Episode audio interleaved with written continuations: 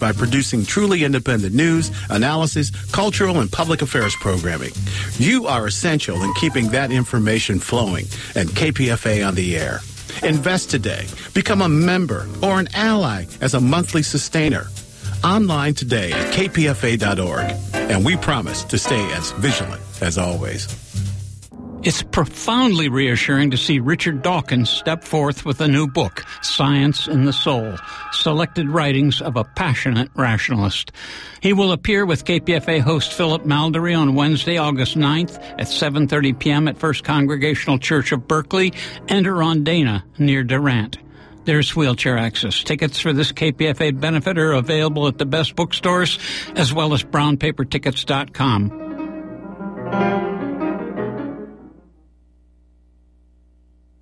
And you are listening to 94.1 KPFA and 89.3 KPFB in Berkeley, 88.1 KFCF in Fresno, 97.5 K248BR in Santa Cruz, and online at kpfa.org. The time is 3 p.m. Stay tuned next for Stone's Throw with Jennifer Stone. Happy ending, nice and tidy. It's a rule I learned in school. Get your money every Friday. Happy endings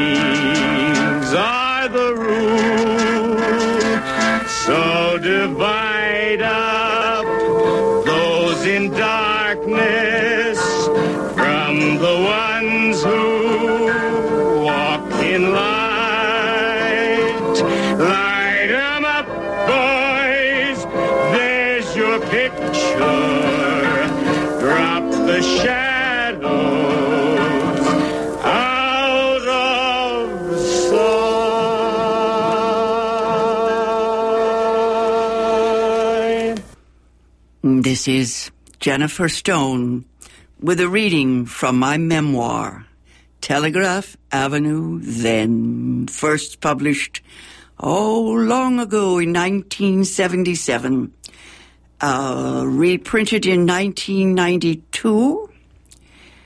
Now, I do want to read a bit of the introduction because uh, I try to explain the uses of a journal.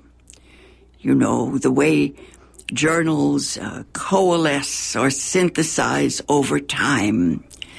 Then I'll read excerpts dating from 1966 to 1977. I have manuscripts dated from 1977 to 1988, as well as 1988 through 1999. but neither of those collections have soaked long enough to be more than just a collage or a mosaic. So let's start with the introduction and then begin in 1966.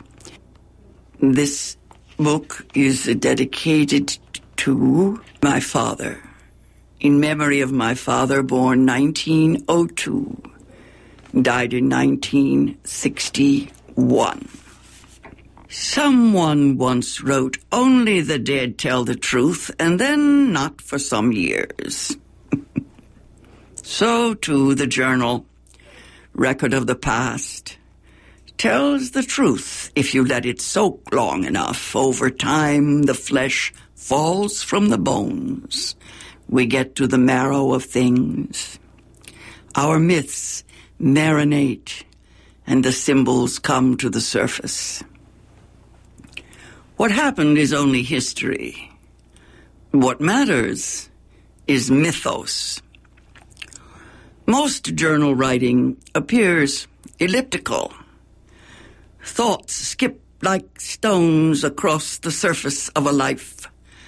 Like a seascape seen from a moving train, the beauty is glimpsed rather than known. The trivial and the profound get equal time.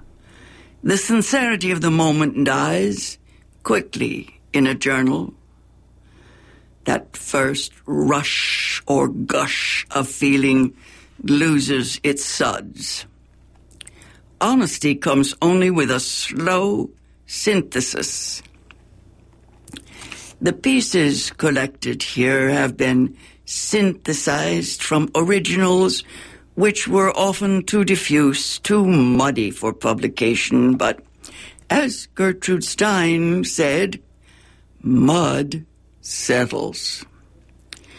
I have tried to take mud and make adobe bricks. Enough bricks to build a small house for a kind of female oversoul. Synthesis like style has something to do with sedimentation, the settling of the sands of thought and the leaves of emotion into a compost heap of prose from which a poem may grow or a story ferment.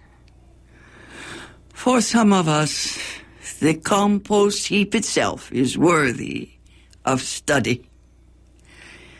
Even blue mold is a map of dream. That's a Japanese poet whose name I have forgotten. In the conventional novel, there is exposition and narrative leading to insight, or what we used to call the aha moment. In school, we spoke of this as the vines, the narrative, and the grapes. Aha! I just wanted to crush the grapes and make wine. Writing as I experience it means wringing out the heart mind until it stops lying. In a journal, it is possible to gnaw on the existential bone all day and then use that bone to make stone soup for supper. Poems begin in the journal. They often abort there. Trauma reflected upon in tranquility can produce morally stunning insights. Literary light. it can also produce maudlin rubbish. When I first began to rework the raw material in my journals, it was all I could do to separate the garbage from the trash. But I always return to the style of the journal, the notebook, because the other forms bore me. Anais Nin, in the novel of the future, wrote, The way to recognize a dead word is that it exudes boredom. Gertrude Stein, America's quintessential language poet, wrote, quote, If you are a thinker, you will change the language. You will not use words the way others do. ah, the way others do is still pretty much the same today. Prose is prosaic and poetry is exclusionary. In recent years, there has been some hope that women might change the language. Virginia Woolf wrote that all the older forms had become hardened by the time the woman writer took up the pen. But the novel, she thought, might still be soft in woman's hands. Woolf suggested that the woman writer might knock it into new shapes and use it as an outlet for the poetry in her. For it is the poetry, wrote Virginia, which is still denied an outlet. She wrote of the tyranny of the literary establishment. Quote, if a writer were a free man and not a slave, if he could base his work upon his own feeling and not upon convention, there would be no plot, no comedy, no tragedy, no love interest or catastrophe in the accepted style. And perhaps not a single button sewn on as the Bond Street tailors would have it. End quote. Women, too, are slaves, not free men. Woolf wrote in 1928, quote, I thought of all the women's novels that lie scattered like small pockmarked apples in an orchard about the second-hand bookshops of London. It was the flaw in the center that had rotted them. She, the woman writer, had altered her values in deference to the opinion of others.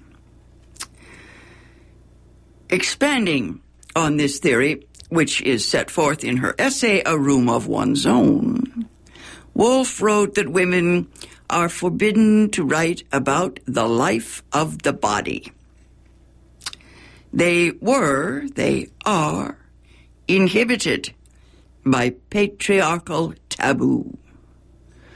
Today, when bright eyed young women tell me that this is no longer the case, I show them my files, the ones labeled blood taboo, together with the terse responses from editors who bothered to read my works on female biological experience.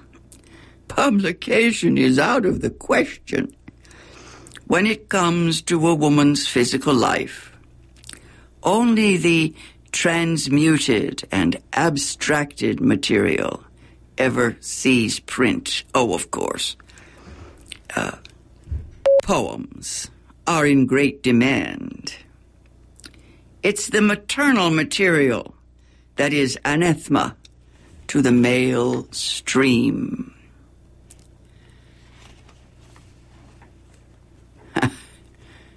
An editor uh, just cut that sentence into oblivion.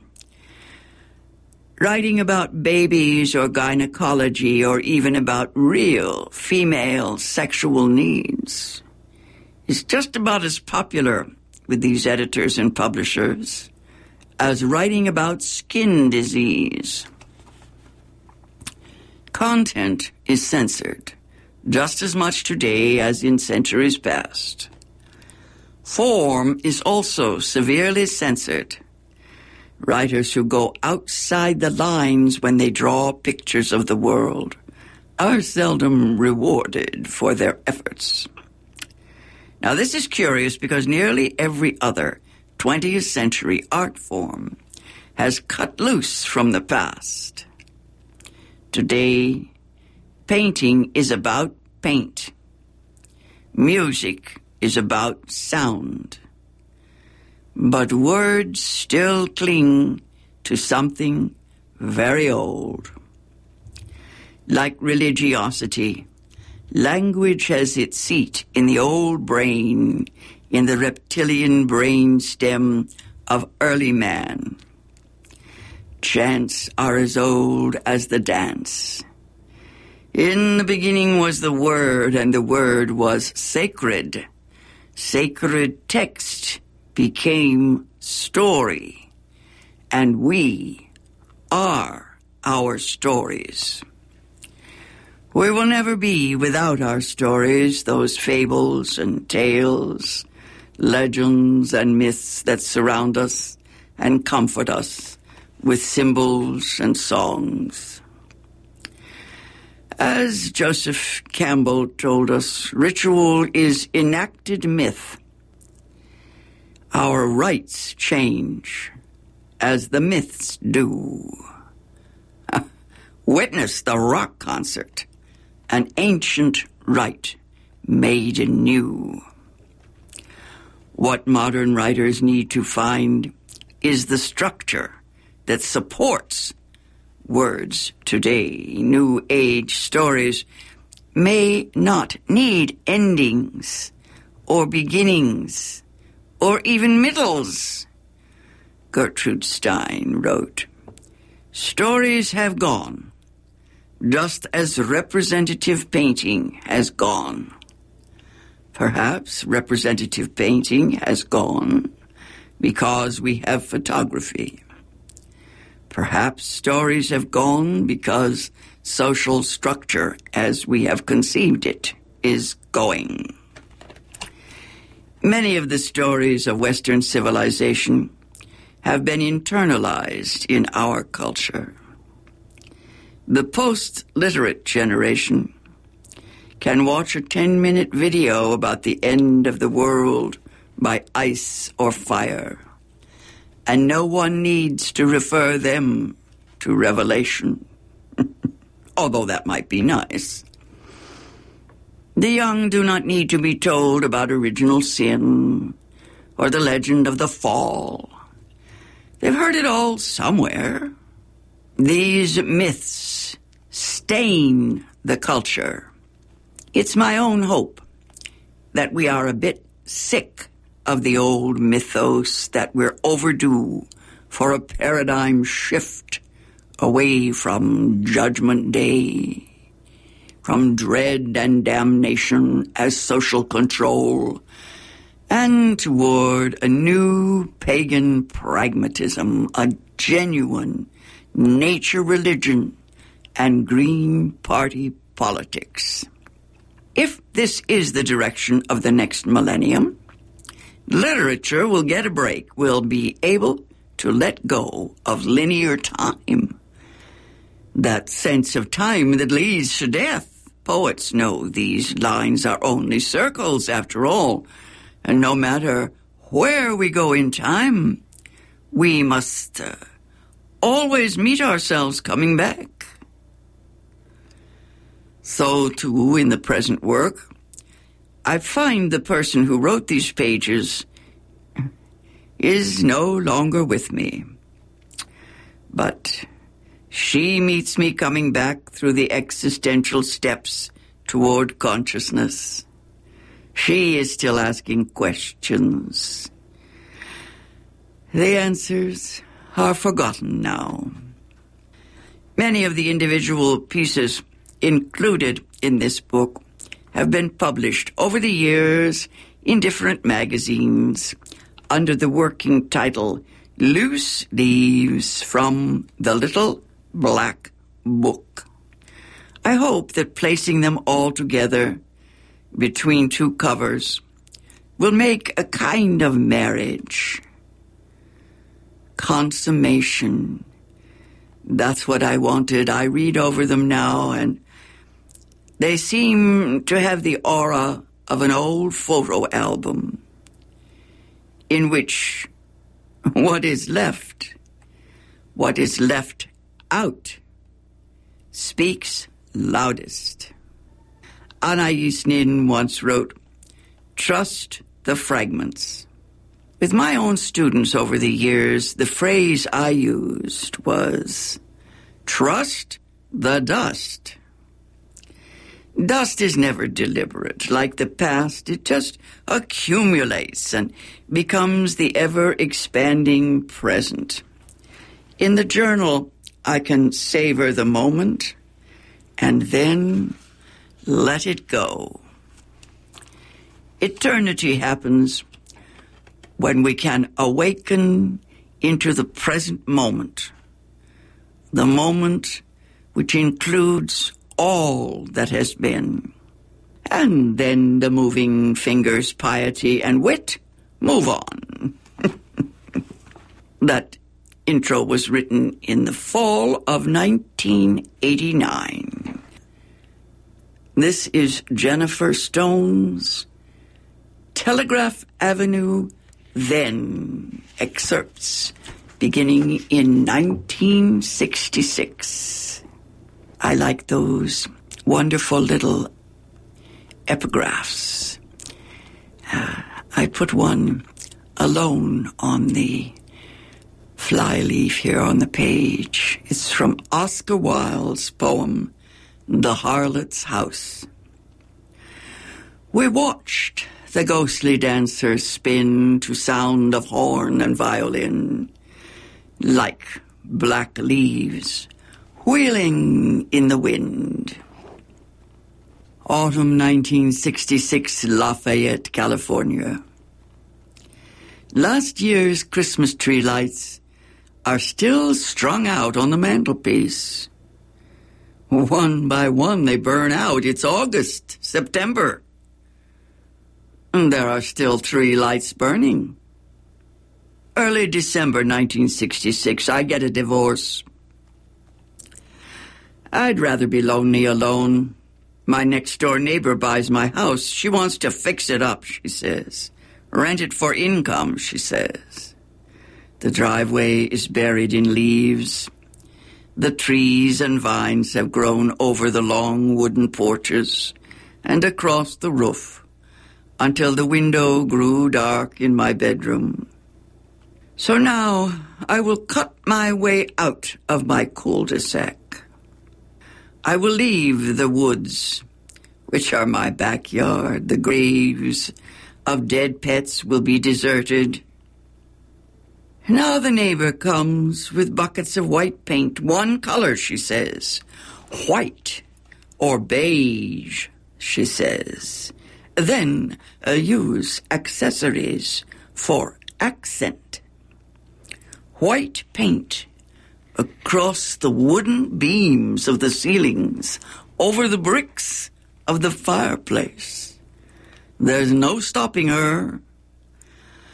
By the window in my bedroom, there is a vine creeping up the wall. Once the roses grew into the room, falling through the window. She paints over the vine in her haste, then stops to scrape it loose and cut it down. As I trek back and forth, packing the trunk of my car, I hear her muttering to herself, God, you'd think nobody lived here.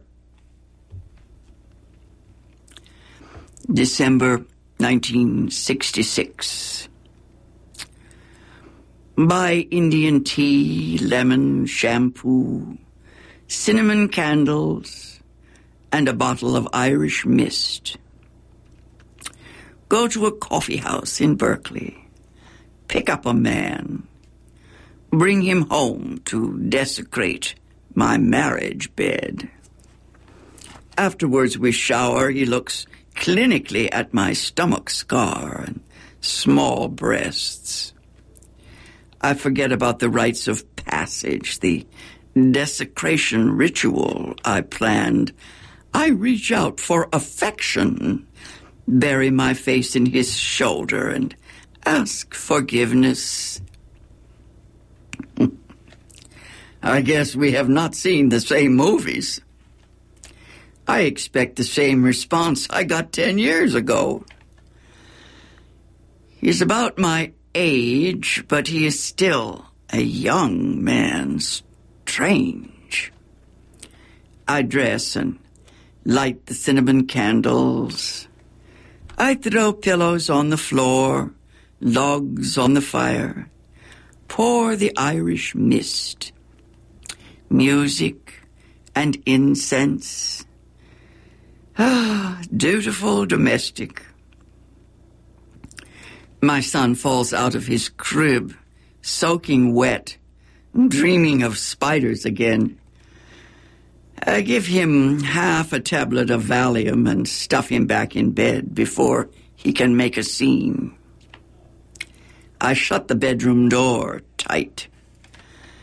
Returning to the fireside, I discover the man has been impressed with me after all.